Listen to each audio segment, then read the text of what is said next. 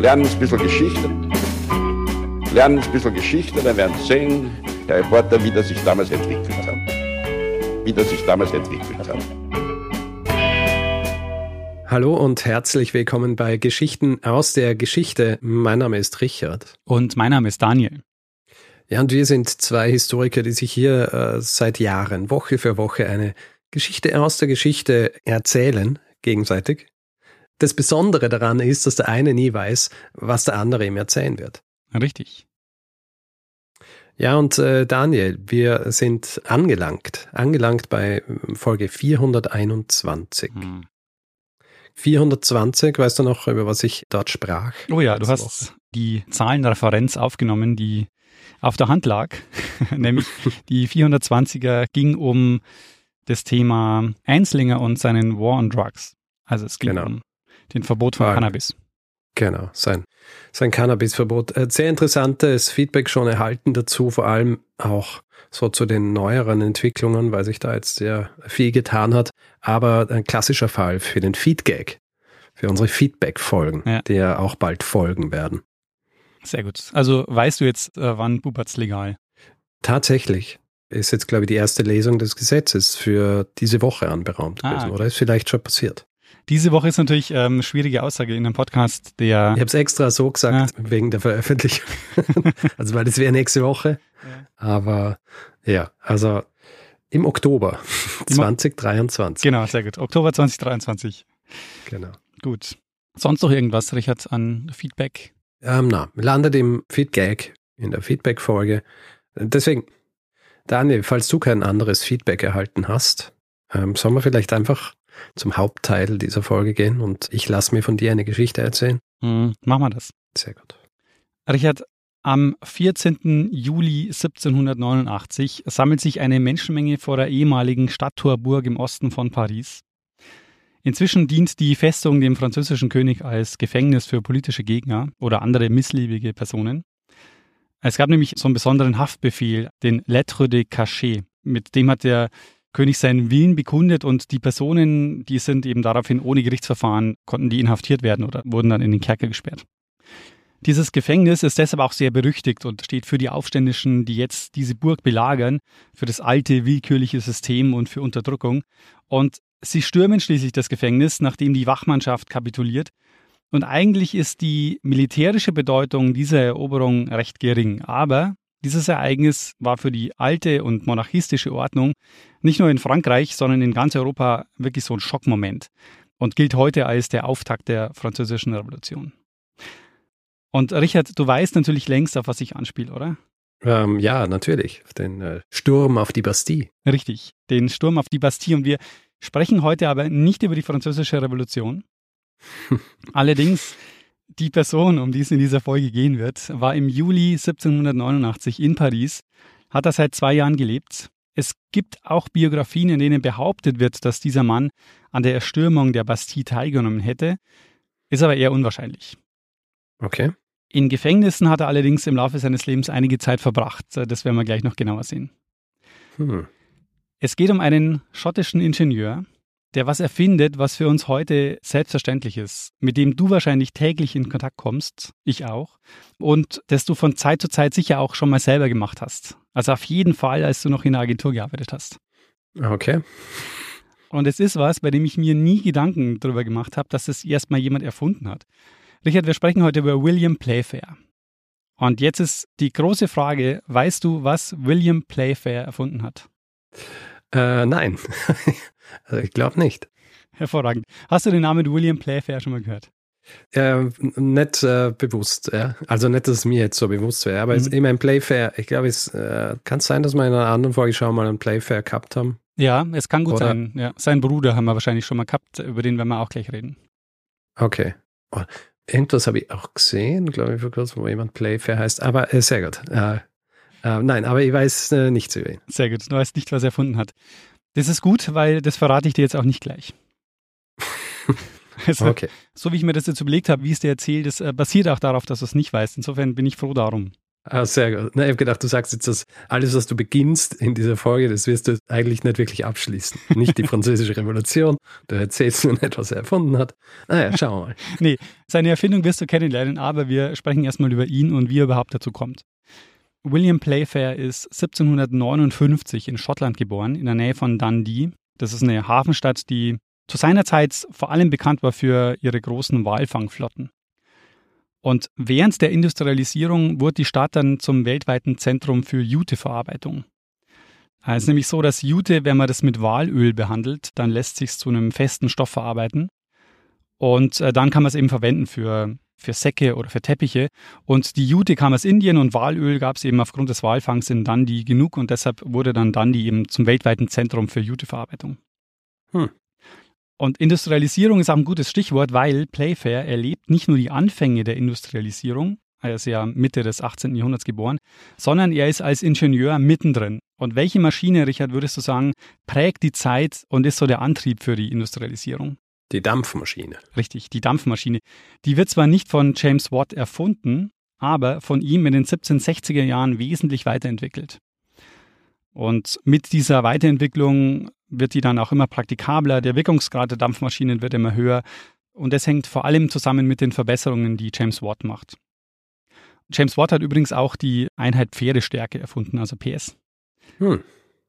Jedenfalls, Watt sorgt für die entscheidenden technischen Verbesserungen der Dampfmaschine und die wird seit 1775 vom Unternehmen Boulton and Watt in Birmingham hergestellt. Benannt ist die Firma nach James Watt und seinem Geschäftspartner Matthew Boulton.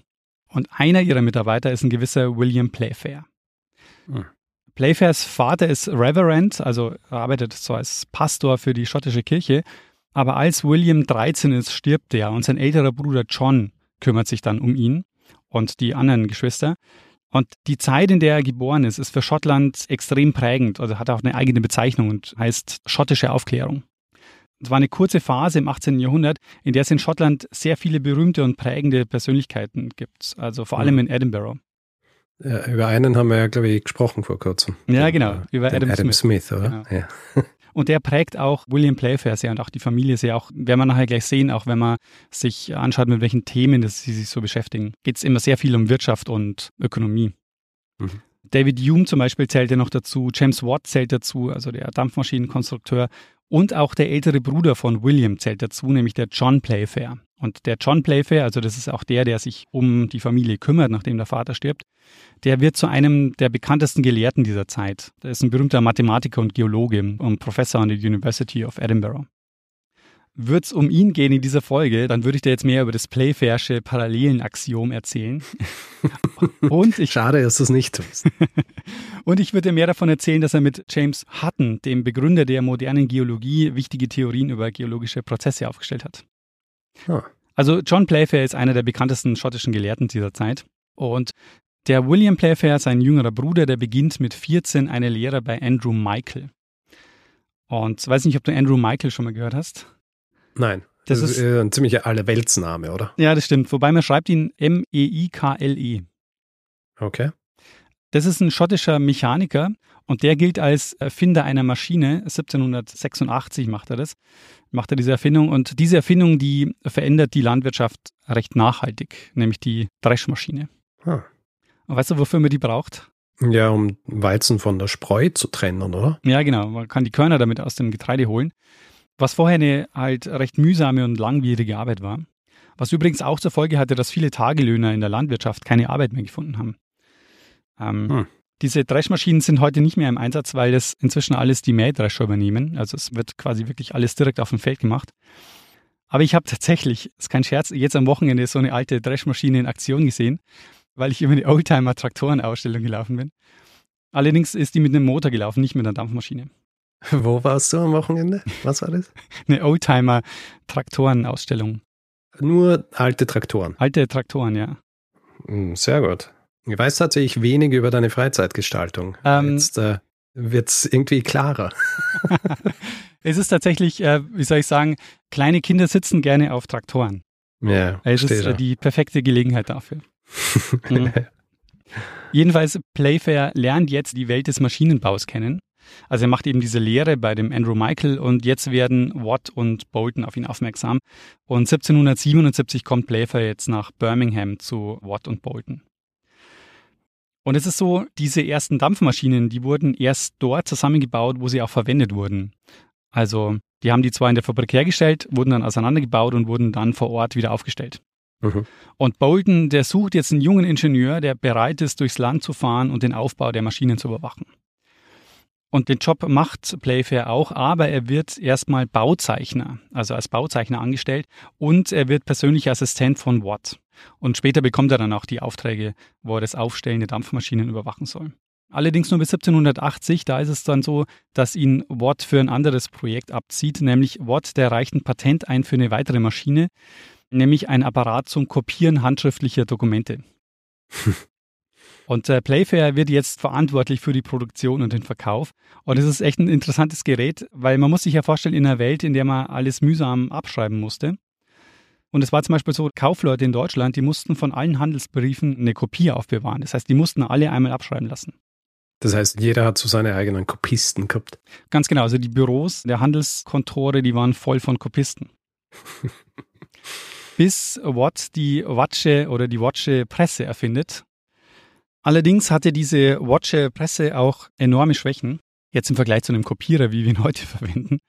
Es ist nämlich so, die Idee ist eigentlich recht einfach. Man nimmt für das Originalpapier Tinte, die nur sehr langsam trocknet und presst dann ein weiteres Blatt drauf, meist Seidenpapier, sodass die Tinte dann komplett durchdringt.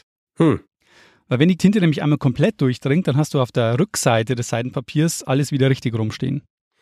Wie man sich aber vorstellen kann, viele Abzüge konnte man damit nicht machen. Also es heißt so 1 bis 2, 3 maximal. Allerdings blieb es halt lange Zeit die beste Möglichkeit, Kopien anzufertigen. Manchmal hat man dann auch das Seidenpapier später auf normales Papier geklebt, um das auch ein bisschen fester wieder zu machen. Einer der Kunden für die Presse war ein gewisser Joseph Priestley, den du aus meiner Folge über Lavoisier und die Entdeckung des Sauerstoffs kennst. Das war Folge 263. Dem Priestley, eigentlich ein Theologe, der sich aber sehr für Naturwissenschaften interessiert hat, dem verdanken wir die Kohlensäure im Wasser und auch die Entdeckung des Sauerstoffs. Er hat allerdings bei seinen Beobachtungen die falschen Schlüsse gezogen. Er war nämlich ein Anhänger der Phlogiston-Theorie. Was es damit auf sich hat, erzähle ich in der Folge genauer. Warum ich ihn hier erwähne, ist, dass Playfair und Priestley 1780 aufeinandertreffen und Priestley, ohne es zu wissen, die Vorlagen liefert für Playfairs Erfindung. Diese Erfindung. Wann kommst du denn hin? Diese Erfindung, ja. Ein bisschen Geduld brauchst du noch, Richard. Längste Einleitung aller Zeiten. Noch ist es nämlich nicht so weit, weil Ende 1781 beschließt Playfair, dass es Zeit ist, selber Unternehmer zu werden. Er verlässt Boulton and Watt, geht nach London und kurz vorher hat er sein erstes Patent eingereicht, und zwar eine neue Herstellungsmethode für Zangen, Löffel, Messer und Gabeln, also vor allem für Besteck. Okay. Silverware. Später wird er auch als Knopfmacher bezeichnet. Okay. Watt ist zwar an sich mit der Arbeit von Playfair auch zufrieden gewesen, aber er schreibt 1780 über ihn: Playfair does not understand bookkeeping nor method. Also von Buchhaltung versteht er nichts. Yeah. Und ja, ich sag mal so, das wird ihm bald auf die Füße fallen und im Grunde seine ganze weitere unternehmerische Karriere prägen bzw. sie ruinieren. Okay. Playfair macht im Laufe seines Lebens einige Jobs. Also er startet als Ingenieur und Unternehmer. Aber die Sache, die er erfunden hat, für die ist er zu Lebzeiten eigentlich nicht wirklich gewürdigt worden. Und auch danach hat sich diese Erfindung zwar immer weiter verbreitet, wird auch recht selbstverständlich verwendet, auch von uns heutzutage. Aber es ist eben ein Stück weit in Vergessenheit geraten, dass Playfair der Erste war, der das gemacht hat. Aha. Das Unternehmen, das er jetzt gründet, nachdem er von Watt und Boulton weggegangen ist, das scheint in den nächsten Jahren nicht mehr so gut gelaufen zu sein. Playfair startet nämlich jetzt nebenbei eine neue Karriere, und zwar eine Karriere als Autor. Erst schreibt er nebenbei Artikel und Bücher und später in seinem Leben wird es dann aber seine Haupteinnahmequelle. Sein erstes Buch erscheint 1785 und es geht um, wie ich das vorhin auch schon angedeutet habe, Wirtschafts- und Finanzthemen, aber auch ein bisschen um Politik. Okay, also er schreibt Non-Fiction. Genau, er schreibt Sachbücher. Wir werden auch gleich sehen, welchen Fokus er wählt, weil das hat mit seiner Erfindung zu tun. Das sind eigentlich alles Themen, die sein Autorenleben begleiten werden.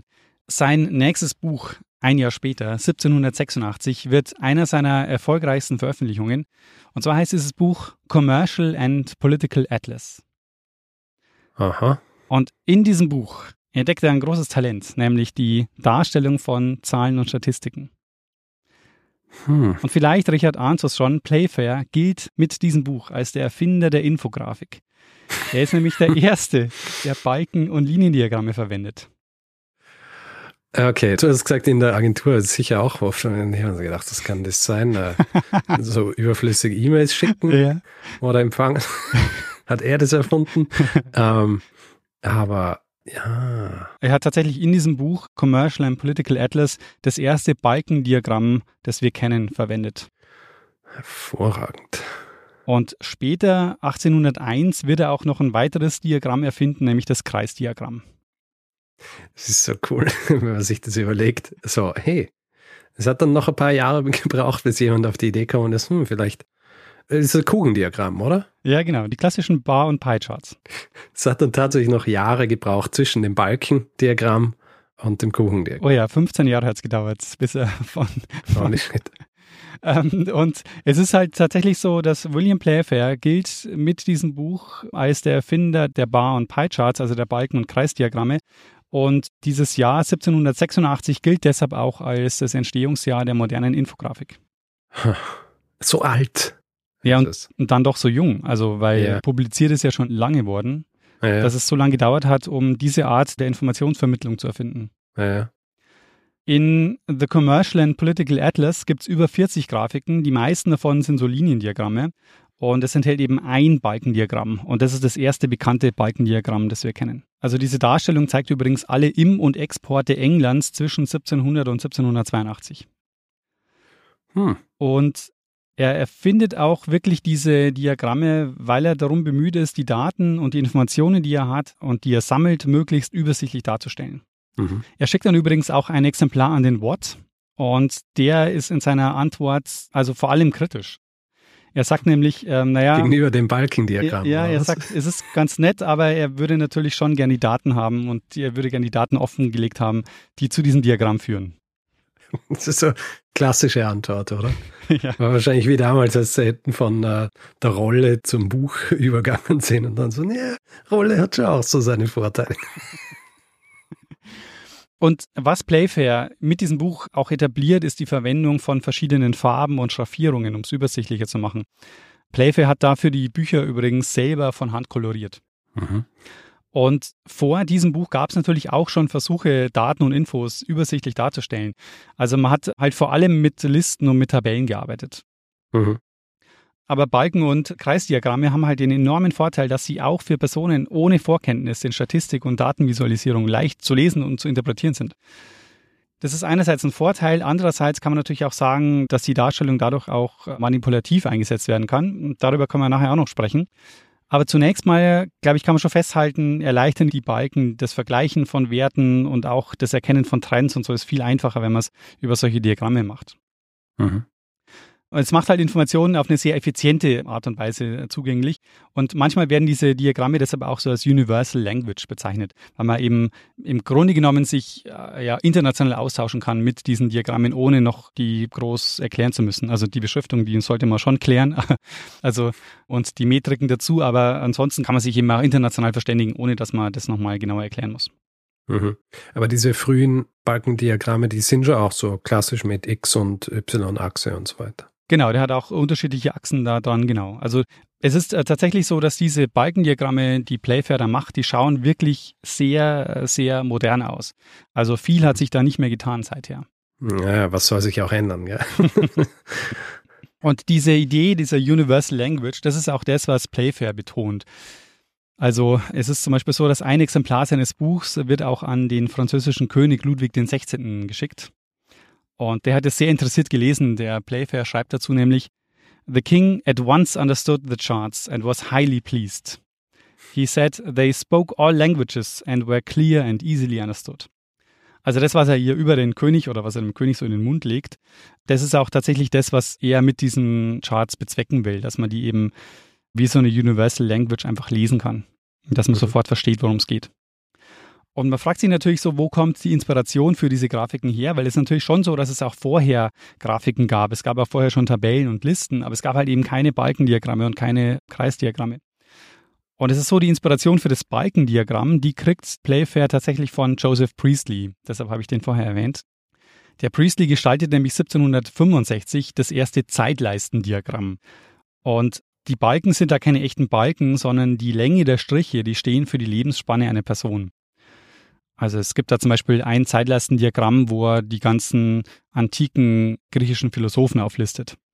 Mhm. Und die Länge der Striche, die stehen dann für die Lebensspanne einer Person, da steht dann drüber der Name. Und die sind auf einer Zeitleiste angeordnet. Also man hat die Personen einerseits im Vergleich, wie alt sie geworden sind, und gleichzeitig aber sieht man, wann sie gelebt haben. Ich glaube, in dem Fall war die Achse von 600 vor der Zeitenwende bis ins Jahr 0. Mhm. Und das inspiriert wohl den Playfair dazu, Balkendiagramme zu machen. Mhm. Und auf die Idee mit den Liniendiagrammen bringt ihn sein Bruder John Playfair, der berühmte Mathematiker. Weil als der Vater stirbt, kümmert sich ja der John um seine Geschwister und er gibt dem William eine Aufgabe. Er muss nämlich jeden Tag die Temperatur messen und muss das aufschreiben. Und aus dieser täglichen Temperaturmessung ist er wohl irgendwann draufgekommen, wenn er dann eine Linie zieht, dann kann er eben im Grunde ein Liniendiagramm machen. Hm. Woher die Inspiration für das Kreisdiagramm kommt, das wissen wir allerdings nicht. Es könnte sein, dass er die Idee aus der Mathematik übernimmt, weil Kreisdarstellungen zum Beispiel in der Mengenlehre da schon lange üblich waren.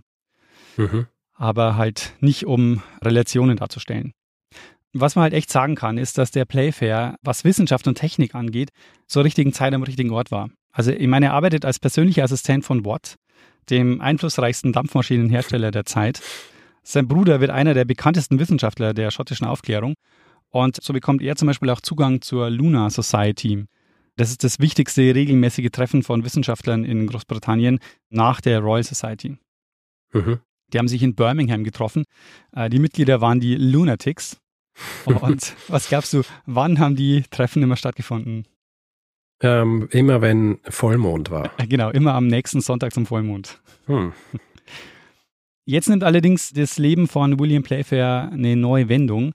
Er startet ja als Ingenieur und Bauzeichner, wird dann selber Unternehmer und dann Autor. Er findet also das Balken, das Liniendiagramm und verlässt dann aber 1787 England und geht nach Paris. Mhm. Obwohl er eigentlich nicht Französisch kann und er auch sonst wenig Bezug zu Frankreich hat. Und einer der Gründe ist wohl Ludwig XVI. Also der Ludwig XVI. Hat auch tatsächlich dieses Buch gelesen und kannte den Playfair dadurch auch. Und der französische König ist sehr interessiert an den technischen Innovationen aus Großbritannien.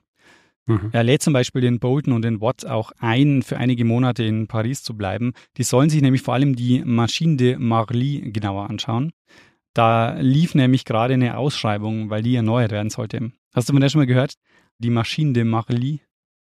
Ich glaube nicht, nein. Die ist super interessant, weil es ist so, das Schloss Versailles wurde ab 1661 von den französischen Königen zur Residenz ausgebaut. Mhm. Vorher war das nur so ein kleines Jagdschloss. Aber so eine riesige Palastanlage, die braucht natürlich entsprechende Wasserspiele, also große Fontänen, überhaupt eine gigantische Wasserversorgung. Und es war nicht ganz so einfach, weil in der Umgebung gab es nicht genug Quellen dafür. Hm. Deshalb hat man das Wasser aus der Seine genommen.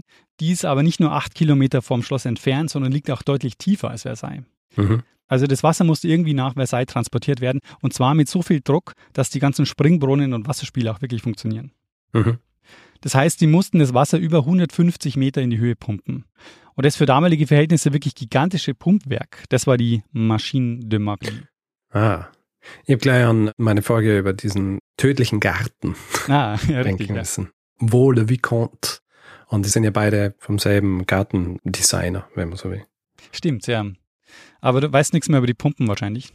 Nein, ich habe mich mit dem Versailler Garten oder Park, wenn man so will, habe ich mich dann nicht so beschäftigt. Mhm. Also die war wirklich gigantisch, dieses Pumpwerk. Die erste wurde 1684 fertiggestellt und hatte 14 Wasserräder und 250 Pumpen. Alles aus Holz und wenn man Bilder sieht, ist es wirklich riesig. Allerdings hat es trotzdem nicht gereicht, alle geplanten Wasserspiele mit der Maschine zu versorgen. Hm. Es heißt, sie haben deshalb nur die Fontänen sprudeln lassen, die gerade in Sichtweite des Königs waren.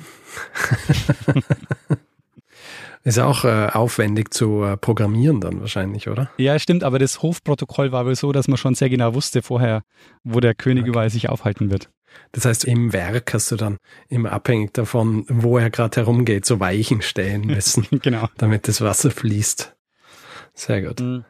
Noch dazu war diese Maschine so laut und ständig kaputt und bis zu 60 Arbeiter waren für den Betrieb quasi im Dauereinsatz, auch für die Reparaturen, dass sie eigentlich immer in Kritik stand und dass immer die Idee war, wir brauchen eigentlich eine neue und eine viel bessere und größere Maschine.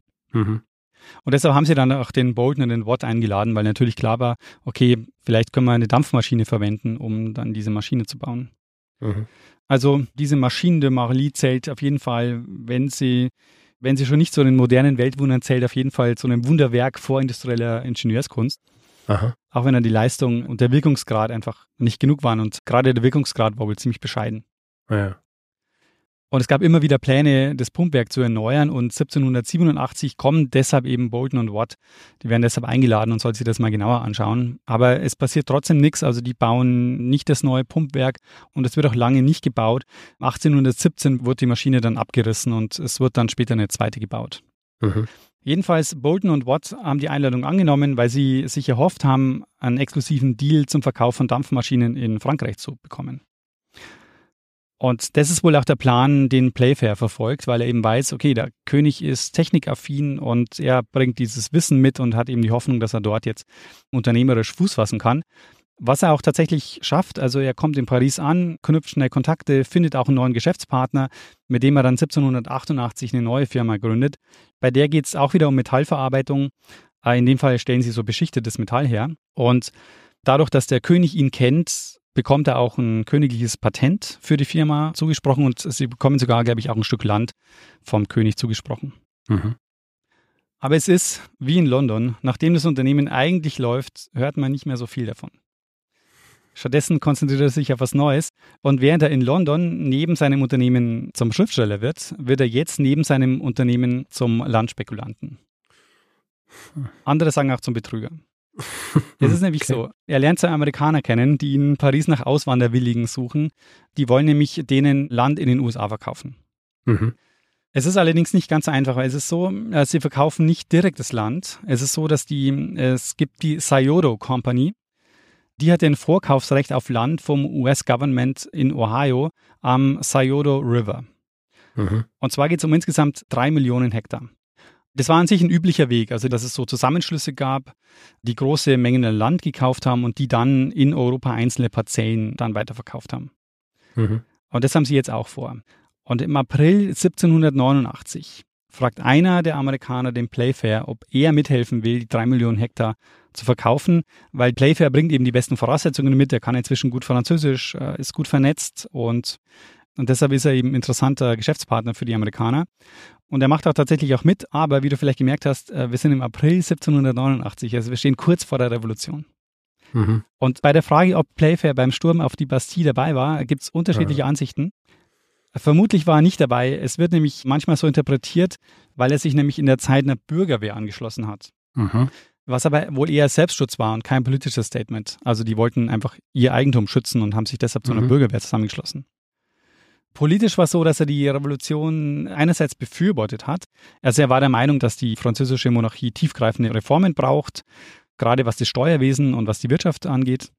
Mhm. Und er schlägt vor, wie soll es anders sein? Er sagt, Frankreich braucht eine konstitutionelle Monarchie nach britischem Vorbild. Und er sieht jetzt in den politischen Wirren der Zeit eine große Chance für das Scioto-Projekt, weil er davon ausgeht, dass jetzt viele auswandern wollen. Also gerade natürlich die französischen Adligen. Mhm. Und sie arbeiten mit folgendem Konstrukt. Die Scioto Company mit Sitz in New York hat das Vorkaufsrecht für die 3 Millionen Hektar Land in Ohio. Sie gründen dann in Paris die Kompanie, die Scioto, die dann die einzelnen Parzellen dann weiterverkauft in Frankreich. Mhm. Und das ist die Aufgabe von Playfair. Also er ist der wichtigste Sales Agent und er kriegt auch 10% Provision für jeden Verkauf. Also es ist ein Schotte, der in Frankreich Land in den USA verkauft. Ganz genau. Und was soll schon schief gehen, ne? Ja.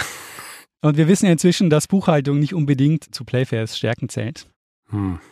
Und du ahnst wahrscheinlich schon, dass dieses Projekt fürchterlich schief gehen wird. Und die meiste Zeit ist auch vermutet worden, dass Playfair da betrogen und Geld unterschlagen hat. Gibt aber auch neuere Arbeiten, in der es heißt, dass er da keine betrügerische Absicht hatte, sondern dass es einfach ein blödes Zusammenspiel von unterschiedlichen Faktoren war. Führst du das noch aus? Oder also wer waren die Betrogenen, seine Arbeitgeber oder die Leute, denen er Land verkauft hat? Die Leute, die das Land gekauft haben. Ich werde das jetzt noch ein bisschen genauer ausführen. Mhm. Es ist nämlich so, nach diesem Landverkaufsdebakel bestimmen Schulden eigentlich sein ganzes Leben. Die werden ihn jetzt auch mehrfach ins Gefängnis bringen. Es ist so, sie haben 1 Hektar Land für 6 Livres verkauft. Und sie rechnen ungefähr mit 4.000 Siedlern für diese 3 Millionen Hektar, denen sie das Land verkaufen. Und sie machen das Angebot, dass die Leute 50% des Geldes per Kredit bezahlen können. Also, dass sie 2 Jahre Zeit haben, das Geld zu zahlen und dass sie den Rest aber gleich zahlen müssen. Mhm. Sie kalkulieren allerdings alles super knapp. Also, weder die Verkaufsprovision für Playfair ist mit eingerechnet, was eben später auch den Verdacht bringt, dass er vielleicht Geld abgezweigt hätte, weil er eben sich Geld rausgezogen hat, das gar nicht mehr da war.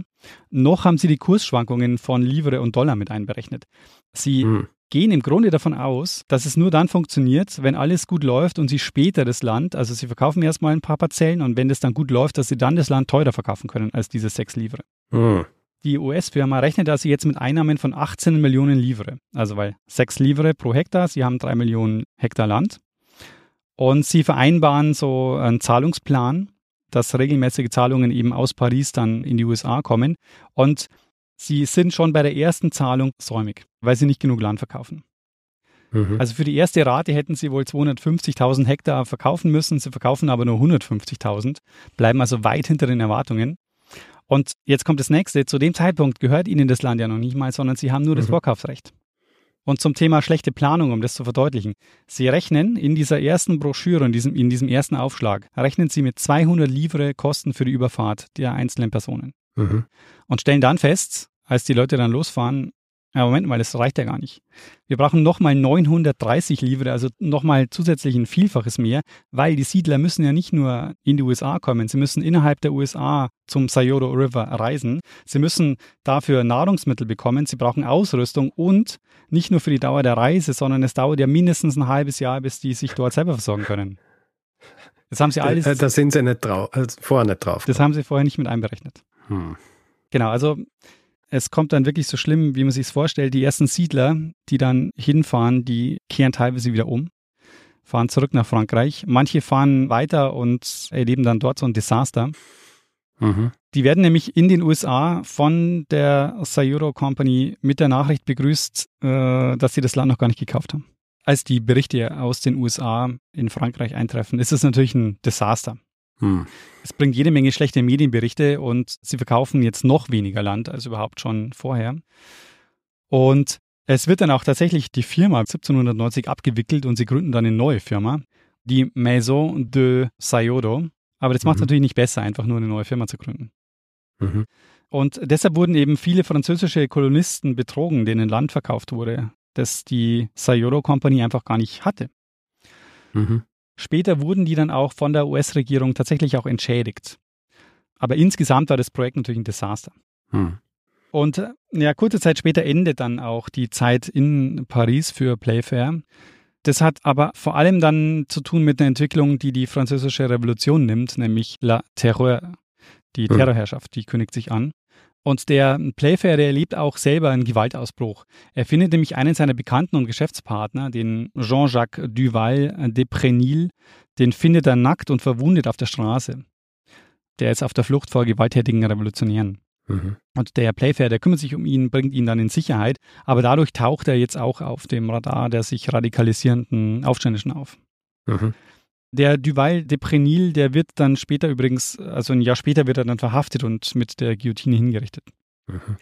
Zu der Zeit ist Playfair aber inzwischen wieder nach London zurückgekehrt und jetzt beginnt so ja, die geheimnisvollste Zeit seines Lebens. In den folgenden Jahren ist er nämlich viel unterwegs und die einen sagen, da macht er Recherchen für seine neuen Bücher. Zum Beispiel erscheint 1795 The History of Jacobinism, also die Geschichte der Jakobiner. Es ist nämlich so, dass er sich jetzt in den nächsten Jahren sehr mit Frankreich beschäftigt in seinen Schriften. Mhm. Es gibt aber auch welche, die sagen, naja, er macht keine Recherchen für neue Bücher, sondern es gibt Autoren wie den Bruce Berkowitz. Der geht nämlich davon aus, dass er in dieser Zeit zwischen 1792 und 1796 ein Spion war für die britische Regierung. Mit dem Ziel, die französische Regierung zu stürzen. So klassischer Fall von, so, was ist das für eine Lücke in Ihrem Lebenslauf? Ja, ich darf nicht drüber reden. Es gibt schon konkrete Hinweise, und zwar geht es um den Versuch, die französische Regierung mit Hilfe von Falschgeld zu stürzen. Ah, das ist ein beliebter Gedanke. Hast du schon mal von den Assignaten gehört? Assignaten? Assignaten. Nein. Heißt übersetzt so viel wie Anweisungen. Aha. Und das war das Papiergeld während der Französischen Revolution. Ah. Es war nämlich so, die waren eigentlich so eine Art Staatsanleihe, also so waren sie gedacht, um die Staatsschulden zu bezahlen. Also Frankreich war ja zu dem Zeitpunkt höchst verschuldet. Immer. War nie nicht verschuldet. Aber die Revolutionäre haben sich folgenden Weg überlegt. Sie haben den Kreditgebern diese Assignaten gegeben und gesagt, die sind gedeckt durch den Verkauf der Kirchengüter, die sie zu Beginn der Revolution eingezogen haben. Ah, aha. Also die haben gesagt, wir haben die Kirchengüter, wir haben sie nun nicht komplett verkauft, aber ihr könnt hier diese Schuldscheine haben und die sind gedeckt durch den Verkauf der Kirchengüter. Mhm. Und im Laufe der Zeit haben sich diese Assignaten aber jetzt als Zahlungsmittel etabliert. Also die konnte man dann ja auch weiterverkaufen und so hat sich ergeben, dass die im Grunde so eine Art Papiergeld waren dann zu dem Zeitpunkt. Mhm. Und die Idee der französischen Royalisten im Exil mit britischer Unterstützung ist jetzt, einfach viele dieser gefälschten Assignaten in Umlauf zu bringen, in der Hoffnung, dass es zu einer Finanzkrise führt. Mhm. Und Playfair legt tatsächlich 1793 einen Plan vor, Millionen von Assignaten herzustellen. Aber inwiefern er jetzt wirklich an der Umsetzung beteiligt war, das ist unklar. Mhm. Es gibt eben den Bruce Berkowitz, der bezeichnet die Aktion als the most complex covert operation anyone had ever conceived. Also als die komplexste geheime Operation, die sich jemals jemand überhaupt ausgedacht hat. Wir wissen aber nicht sicher, ob er auch beteiligt war dran. Ganz genau. Und allein schon die Formulierung, das klingt natürlich alles schon ziemlich übertrieben. Und es gibt einen anderen Autoren, den David Bellhouse, der davon ausgeht, dass Playfair kein Spion war für die britische Regierung. Es gibt da ein sehr schönes Zitat in seinem Buch. Da schreibt Bellhouse nämlich, "He may have played a bit part as a courier in the forging operation late in the game, and he may have been a wannabe spy, but that is quite different from being a spy." Ja. Das heißt, er war halt vielleicht dabei, aber er hat auf jeden Fall keine führende Rolle gespielt. Ja, war so ein, wie du es im ersten Teil des Zitats gesagt hast, einfach nur ein Lieferant eigentlich, oder? Genau. Also es ist unklar, inwiefern er jetzt beteiligt war, aber man kann jetzt davon ausgehen, er war jetzt nicht so der Meisterspion für die britische Regierung. Das, glaube ich, kann man ausschließen. Vielleicht kann man es auch insofern ausschließen, wenn man seine anderen unternehmerischen Tätigkeiten kennt und gesehen hat, dass er im Grunde jedes Unternehmen, das er startet, in den Sand setzt. Also wieso soll er jetzt plötzlich dieses große Fälschungsunternehmen dann zum Erfolg führen? Das wäre ein bisschen komisch. Na, ist halt gutes Cover. Ja, das stimmt. Ja? Stimmt, jahrzehntelanges Cover, dass er alle Unternehmen... Ja, aufgebaut bis zu diesem Moment. Ja, ja, warte mal, es wird noch schlimmer. Okay. Im Jahr 1797 werden nämlich die Spuren zu Playfair wieder konkreter. Er startet nämlich wieder als Unternehmer. Diesmal geht es nicht um Metallverarbeitung. Er eröffnet eine Bank. Oh, gleiche Bank. Playfair wird Bankier. Mit Blick auf seine Buchhaltungsskills, vielleicht nicht die beste Idee, wie wir gleich sehen werden. Und zwar die Bank heißt Original Security Bank. Gemeinsam mit zwei Partnern gründen sie diese Bank und die Bank hat es auch nicht lange gegeben. Die sind Ende 1797 nach nicht mal einem Jahr schon wieder pleite gegangen. Und von diesem finanziellen Verlust erholt sich Playfair jetzt wirklich nicht mehr. Er wird auch mehrfach verhaftet und muss wegen seiner Schulden ins Gefängnis. Also nicht, weil er wegen einer Straftat verurteilt wurde, sondern weil er eben seine Schulden nicht bezahlen konnte. Schuldenturm. Richtig, genau. Das war das sogenannte Debtors Prison oder Schuldgefängnis. Im Deutschen gibt es auch den Begriff Schuldturm. Und in England war es so, dass die Haft nur dazu da war, Druck auszuüben, damit die Schuldner bezahlen. Also man konnte die Schulden dadurch nicht absetzen. Mhm. Und Playfair hat immer mal wieder Monate deshalb in The Fleet verbracht, also im Fleet Prison in London. Das war bekannt eben als Gefängnis für Schuldner. Er war aber auch mehrfach im Newgate-Gefängnis. Da ging es dann nicht mehr um die Schulden, aber das sehen wir gleich. Sie wollten mit der Bank eine Konkurrenz aufbauen zur Bank of England und haben eigene Banknoten ausgegeben. Und man konnte aber nicht nur Geld beleihen, man konnte da auch Gegenstände, Land, Immobilien hinbringen und konnte die dann eben auch beleihen. Und hat dann dafür eben diese Banknoten bekommen. Und wie man sich vorstellen kann, die wichtigste Bank in England, die Bank of England, will natürlich diese Konkurrenz nicht haben im Land. Und die bekämpft jetzt die Security Bank. Und es gibt sogar eine Episode, wo dann Playfair und seine beiden Geschäftspartner durch den Londoner Bürgermeister kurzzeitig festgesetzt werden. Aber sie hatten vermutlich einfach nicht genug Kapital. Also als dann die ersten Gerüchte aufkommen, dass die Bank nicht sicher ist, da hat sich dann recht schnell herausgestellt, dass sie die Leute wirklich nicht mehr auszahlen können und sie haben einfach nicht genug Geld gehabt.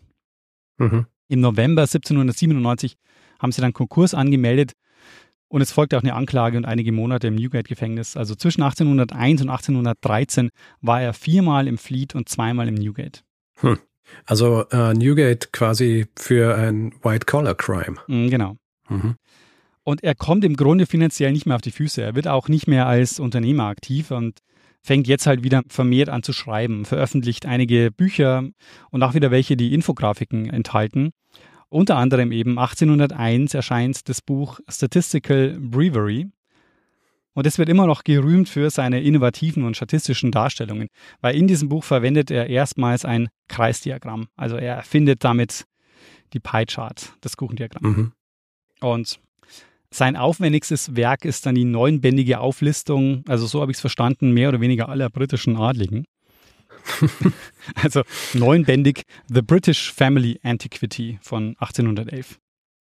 Ja, das hätte er dann noch verpacken müssen in so unterschiedliche Charts, oder? Wenn ja. Das schon alles auflistet. Hat er auch. Da hat er so versucht, so diese Genealogien auch so neu darzustellen. Das Problem an diesem Buch ist allerdings, es bringt ihm finanziell auch nicht so viel ein, weil seine Herausgeber pleite gehen. Hervorragend.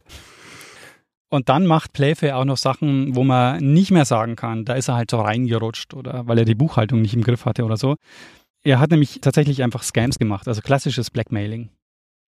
Okay. Und zwar hat er kompromittierende Infos über Leute rausgesucht und dann damit gedroht, sie zu veröffentlichen. Aber es hat, soweit ich das gelesen habe, eigentlich nie funktioniert. Also die Leute haben einfach nicht gezahlt. Ich meine, es klingt auch so absurd, weil es klingt auch so, als würde er ständig seine unternehmerischen Dinge machen, aber wie kommt man dann drauf einfach so? Ja, da muss man auch schon sehr verzweifelt sein. Ja, ich glaube, das ist genau der Punkt. Also er hat einfach dann über Jahrzehnte dann am Ende Schulden und denkt, dass er damit vielleicht dann nochmal rauskommt aus diesem Schuldenkreisel. Mhm. Die letzten Jahre seines Lebens verbringt er dann recht verarmt in London. Kurzzeitig ist er dann nochmal in Paris, aber er stirbt dann schließlich im Februar 1823 in London. Und Playfair gerät dann recht schnell in Vergessenheit, auch wenn sich die Diagramme und Darstellungen, die er findet, dann flächendeckend durchsetzen. Vor allem dann im 20. Jahrhundert und jetzt auch im 21. Jahrhundert sind diese Arten von Diagrammen ja allgegenwärtig. Mhm. Aber sie werden halt nicht mehr mit seinem Namen verbunden. Das war zu Lebzeiten noch anders, also oder dann kurz danach. Alexander von Humboldt zum Beispiel ist ein guter Freund seines Bruders, John Playfair, und der kennt und schätzt deshalb auch seine Infografiken. Das ist so lustig, wenn ich mir vorstelle, so was zu sagen, Playfair wurde von Humboldt für seine Infografiken geschätzt. Ja, so als ein Satz, von dem man nicht gedacht hat, dass wenn ich ihn aussage, dass er tatsächlich richtig ist. Ja, das stimmt. Es ist schon echt wirklich interessant, aber es ist nämlich so, dass Playfair, oder das ist die Vermutung, dass er deshalb nicht mehr so eine bekannte Persönlichkeit ist, weil er einfach dann lange Jahrzehnte so als Betrüger gegolten hat und einen sehr schlechten Ruf hatte. Mhm. Und ja, vermutlich ist es so, also ich weiß nicht, wie es dir geht, aber vermutlich haben sich die wenigsten irgendwann später mal darüber Gedanken gemacht, dass irgendjemand das Balkendiagramm mal erfunden hat. Korrekt, weil ich bin immer davon ausgegangen, dass die quasi Anordnung so im Balkendiagramm, das ergibt ja Sinn. Ja, da muss man jetzt auch nicht lang drüber nachdenken. Deswegen umso verwunderlicher, dass es dann einmal 15 Jahre gedauert hat, bis er dann draufgekommen ist, eventuell könnte ich auch einfach einen Kreis machen und hier wie bei einem Kuchen Stücke rausschneiden. Mhm, ja, aber interessant. Hast du ein Bild gesehen von einem dieser frühen, von einer dieser frühen Infografiken? Die werde ich auch in die Shownotes packen, die sind mittlerweile alle rechtefrei. Genau, ja, sollte man meinen, gell? Nach 300 Jahren. Also er hat zwar als Geschäftsmann keinen dauerhaften Erfolg gehabt, aber seine grafischen Darstellungen, die gelten wirklich also bis heute als gelungen. Also das setzte wirklich Standards, auch eben wie er die mit Farben und mit Schraffierungen, er arbeitet mit Gitternetzen, mit gepunkteten Linien. Also die Diagramme sind bis heute, oder hat sich bis heute nicht mehr viel getan. Da hat er wirklich Maßstäbe gesetzt. Ich meine, der Nutzen und Wichtigkeit von Diagrammen in allen Ehren, aber ich finde es trotzdem überraschend, dass wir tatsächlich überhaupt wissen, dass er die erfunden hat, oder? Also, weil du sagst, er wurde so vergessen und dann wiederentdeckt. Hätte man nicht gedacht, dass das beim Erfinder von quasi grafischen Darstellungen von Daten aus dem 18. Jahrhundert im Grunde der Fall ist. Ja. Naja, aber gerade das Balkendiagramm ist schon sehr charakteristisch. Ja, also, aber da habe ich also gedacht, gut, das haben sicher tausende Leute gleichzeitig irgendwo erfunden, oder? Weil es ja jetzt nicht so außergewöhnlich. Aber vielleicht ist es einfach nur, weil ich es halt so gewöhnt bin und als einfach so einen fixen Teil von allem ansehe. Ja. Wenn man sich überlegt, wie kann man Informationen anordnen und es gibt das Balkendiagramm nicht, dann kommst du nicht sofort drauf. Vielleicht. Ja. Interessant. Wir haben ja schon einige so Geschichten gemacht in diesem Podcast, wo wir über Dinge gesprochen haben, von denen wir uns nicht so wirklich Gedanken gemacht haben darüber, wie die entstanden sind oder dass es wirklich irgendjemanden gegeben hat, der so eine ganz wichtige Rolle in der Erfindung oder so gehabt hat. Mhm. Aber ich glaube, das ist jetzt wahrscheinlich so ein bisschen das Spezifischste, oder? Erfinder des Balken- und Tortendiagramms. Hervorragend. Aber es ist auch, wenn man sich das überlegt, das ist auch wirklich genial. Also allein schon, also weißt du, so ein Diagramm zu haben, wo du sagst, du kannst da Werte miteinander vergleichen, da ist das Balkendiagramm einfach wahrscheinlich wirklich das Beste. Und wenn du Dinge in Relation zueinander setzen willst, ist einfach wahrscheinlich auch kaum was besser als so ein Kreisdiagramm. Es ist auch so in der Idee auch so. Ich meine, es sind hervorragende Diagramme. Eigentlich mag ich sie auch ganz gern. Und wir haben auch, muss ich sagen. Deshalb habe ich das auch vorhin gesagt, so wir haben auch täglich Kontakt mit diesen Diagrammen, weil gerade zum Beispiel Liniendiagramm oder auch diese Charts, die gucken wir uns ja manchmal an, zum Beispiel, wenn man sich anschauen, wie sind unsere Folgen runtergeladen worden. Dann helfen diese Diagramme halt super, um die Folgen zu vergleichen oder so. Ja. Und so, über dieses Thema mache ich sicher nie wieder irgendwas. Ja. Sehr gut. Ja, Richard, und das war meine Geschichte über den Ingenieur, Autor, Banker und Trickbetrüger William Playfair, den Erfinder der Infografiken, von dem unter anderem das Kreis- und das Balkendiagramm stammt, der aber auch sonst, würde ich sagen, eine recht aufregende Biografie in sehr unruhigen Zeiten zu bieten hat. Sehr gut. Was mir auffällt, aber das ist natürlich auch wahrscheinlich so ein Fall von Survivorship Bias, aber viele dieser Leben im 18. und auch 19. Jahrhundert, wenn es außergewöhnliche Leben waren, dann waren es ziemlich außergewöhnliche, oder? Ja, das stimmt schon. Also so diese, wenn ich auch an so jemanden wie den ersten Kaiser von Korsika oder so denke, Kaiserkönig Neuhof, von Neuhof. Und also so diese Leben, die, wenn sie außergewöhnlich sind, dann halt richtig. Gell? Und oft sind sie eben auch Leute, die eigentlich auch eine ziemliche, so wie soll ich sagen, entweder kriminelle Energie haben oder auch nicht davor zurückschrecken, so ein bisschen die Regeln auch nach ihren Vorstellungen auszulegen. Ja, genau, das stimmt schon, ja. Ich glaube, was man daran schon sehen kann, ich meine, Playfair ist vielleicht auch keine typische Person des 18. Jahrhunderts, weil er halt auch schon sehr privilegierten Zugang hatte. Ich meine, er hat mit Watts und seinem Bruder und so, der hatte wirklich auch kein Problem, jetzt auch so die sehr hochgestellte und wichtige Persönlichkeiten kennenzulernen. Mhm. Na, das meine ich auch mit Survivorship Bias. Ja. Wir wissen heute natürlich hauptsächlich von solchen Leuten, weil sie eben eher auch so privilegiert waren. Ja.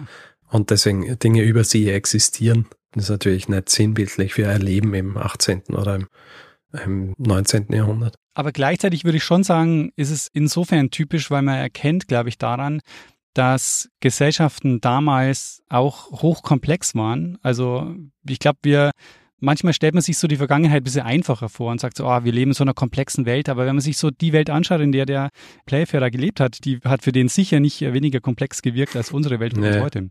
Ja, ist hier in deinen Erzählungen auch so, wenn du so sagst, ja gut, dann bricht ja die Französische Revolution aus, dann La Terreur und er beschließt dann zurück nach London zu gehen.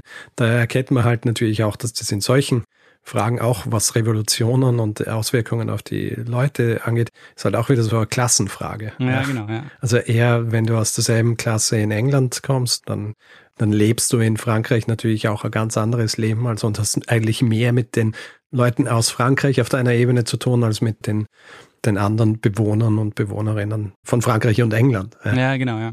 Also wirklich wie so einfach so eine Horizontale, auf der die sich bewegen, unabhängig eigentlich schon fast von den Ländergrenzen.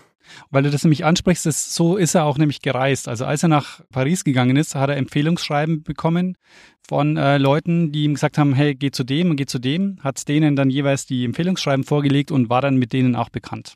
Und so hat dann dieses Netzwerk funktioniert. Hey. Ich meine, ist ja auch nicht anders als heutzutage. Mhm.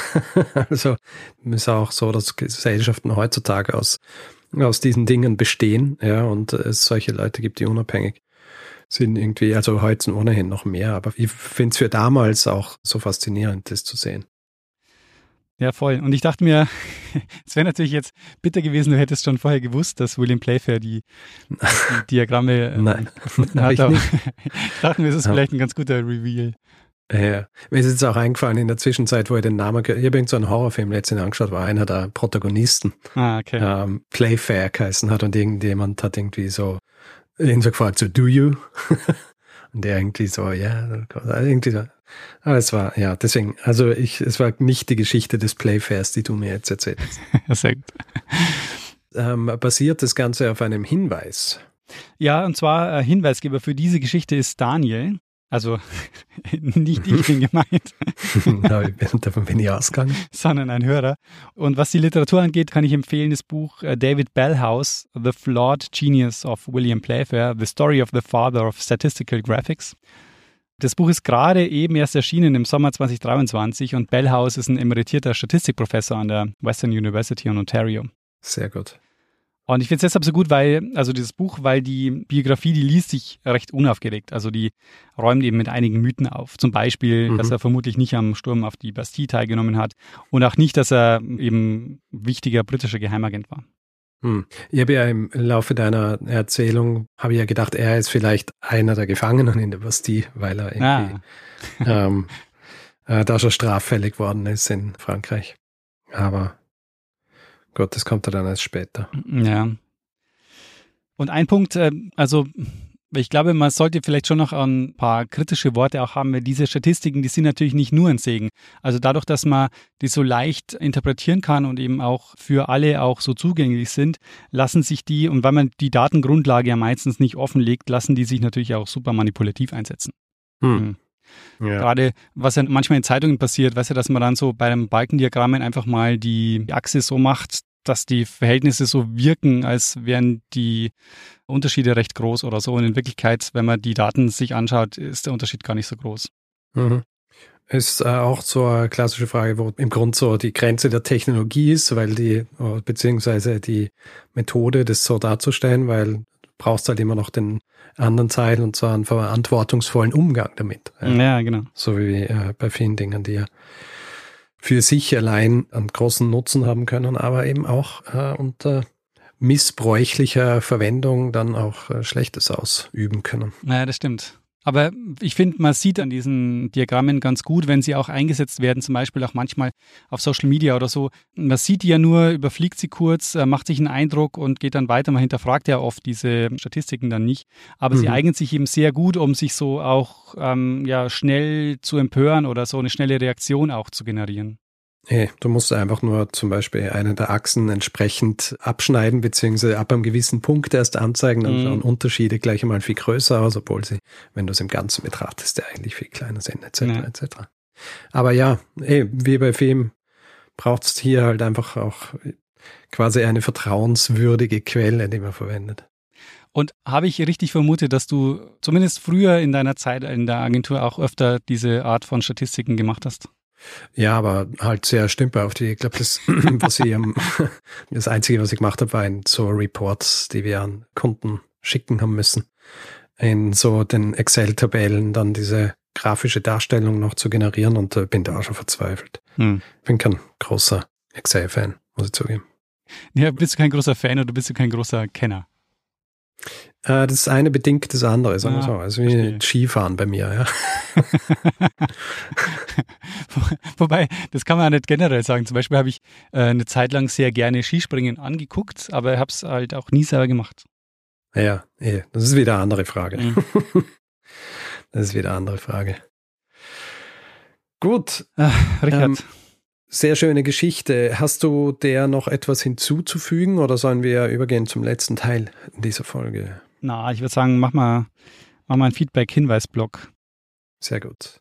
Wer Feedback geben will zu dieser Folge oder anderen, kann es per E-Mail machen. feedback@geschichte.fm, kann es auf unserer Website tun, geschichte.fm. Auf den diversen Social-Media-Plattformen sind wir auch zugegen. Der Username ist dort immer GeschichteFM, außer bei Mastodon. Da gibt man am besten geschichte.social in einen Browser ein und landet direkt auf unserem Profil.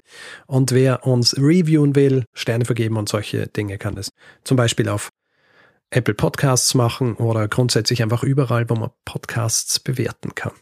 Wer uns nicht nur hören will, sondern auch lesen will, hat die Möglichkeit, ein Buch zu kaufen. Das heißt, Geschichten aus der Geschichte gibt es überall, wo man Bücher kaufen kann. Und Merch gibt es unter geschichte.shop. Und wer unseren Podcast werbefrei hören möchte, hat zwei Möglichkeiten. Die eine Möglichkeit ist bei Apple Podcasts, da gibt es den Kanal Geschichte Plus. Und bei Steady gibt es den Feed auch zu kaufen für 4 Euro im Monat. Da gibt es alle Informationen unter geschichte.fm/steady.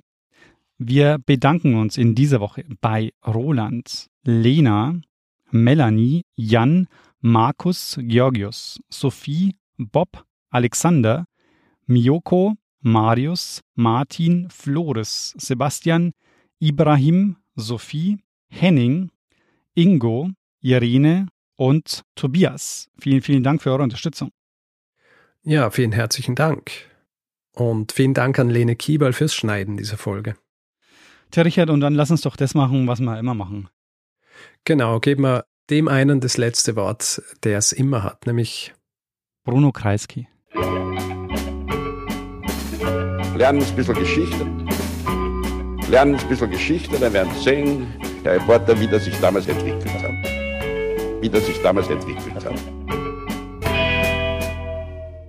Achso, das gibt's doch nicht. Es geht einem mit dem Laubbläser durch. Das ist aber eine gute Gelegenheit, weil ich kann nicht schnell meinen Pulli ausziehen, weil es wird langsam heiß. So, jetzt geh bitte weg, weil jetzt nämlich jetzt ist es direkt vorm Auto. Das kann nicht dein Ernst sein. Ja, so, niemand nimmt hier einen Podcast auf. Und wenn, dann ist so ein Laubbläser mit dabei. Ja, so, ja, da werde ich sicher eine ganze Stunde tun, bis der abfährt. Das darf echt nicht wahr sein. Der 7-One-Audio-Podcast-Tipp. Mein Name ist Paul Ripke und heute geht's um den Podcast AWFNR, Alle Wege führen nach Ruhm, der Paul-Ripke-Podcast. Das ist ein Gesprächspodcast für seichte Unterhaltung. Also du lauschst 2 Menschen, manchmal auch 3, bei einem Telefonat oder einem Gespräch dabei zu, wie sie darüber labern, was in ihrer letzten Zeit so abging. Bei AWFNR rufe ich Leute aus meinem Telefonbuch, interessante Freundinnen aus aller Welt an, neben Poldi, Lola Weipert, Bowser kommen hier auch regelmäßig, Chrissy Martin und Caro Kauer zu Wort. Oder eben auch Menschen, die einfach mich begeistert haben. Jonas Deichmann war da, Jan Ulrich, mit dem habe ich gesprochen. Und grundlegend weiß ich nicht ganz genau, was da in der Zukunft passiert, aber ich rufe Leute an, die ich in der Woche vielleicht auch mal kennengelernt habe und die mich inspiriert haben, um vielleicht euch da draußen auch ein ganz klein bisschen zu inspirieren. Jedes Gespräch überrascht zumindest mich jedes Mal aufs Neue und manchmal kommt sogar dabei raus, dass ich danach mich für ein Praktikum bei Big FM bewerbe und vielleicht sogar das ein oder andere berufliche Erfolgserlebnis feiern darf. Danke, Lola, dafür. Schau mal. Also jeden Dienstag um 16.20 Uhr deutscher Zeit, 420 und so, gibt es eine neue Folge AWFNR. Und wenn du die nicht verpassen willst, dann abonniere jetzt den Podcast auf dem Podcast-Player deines Vertrauens. Viel Spaß beim Hören von Alle Wege führen nach Ruhm.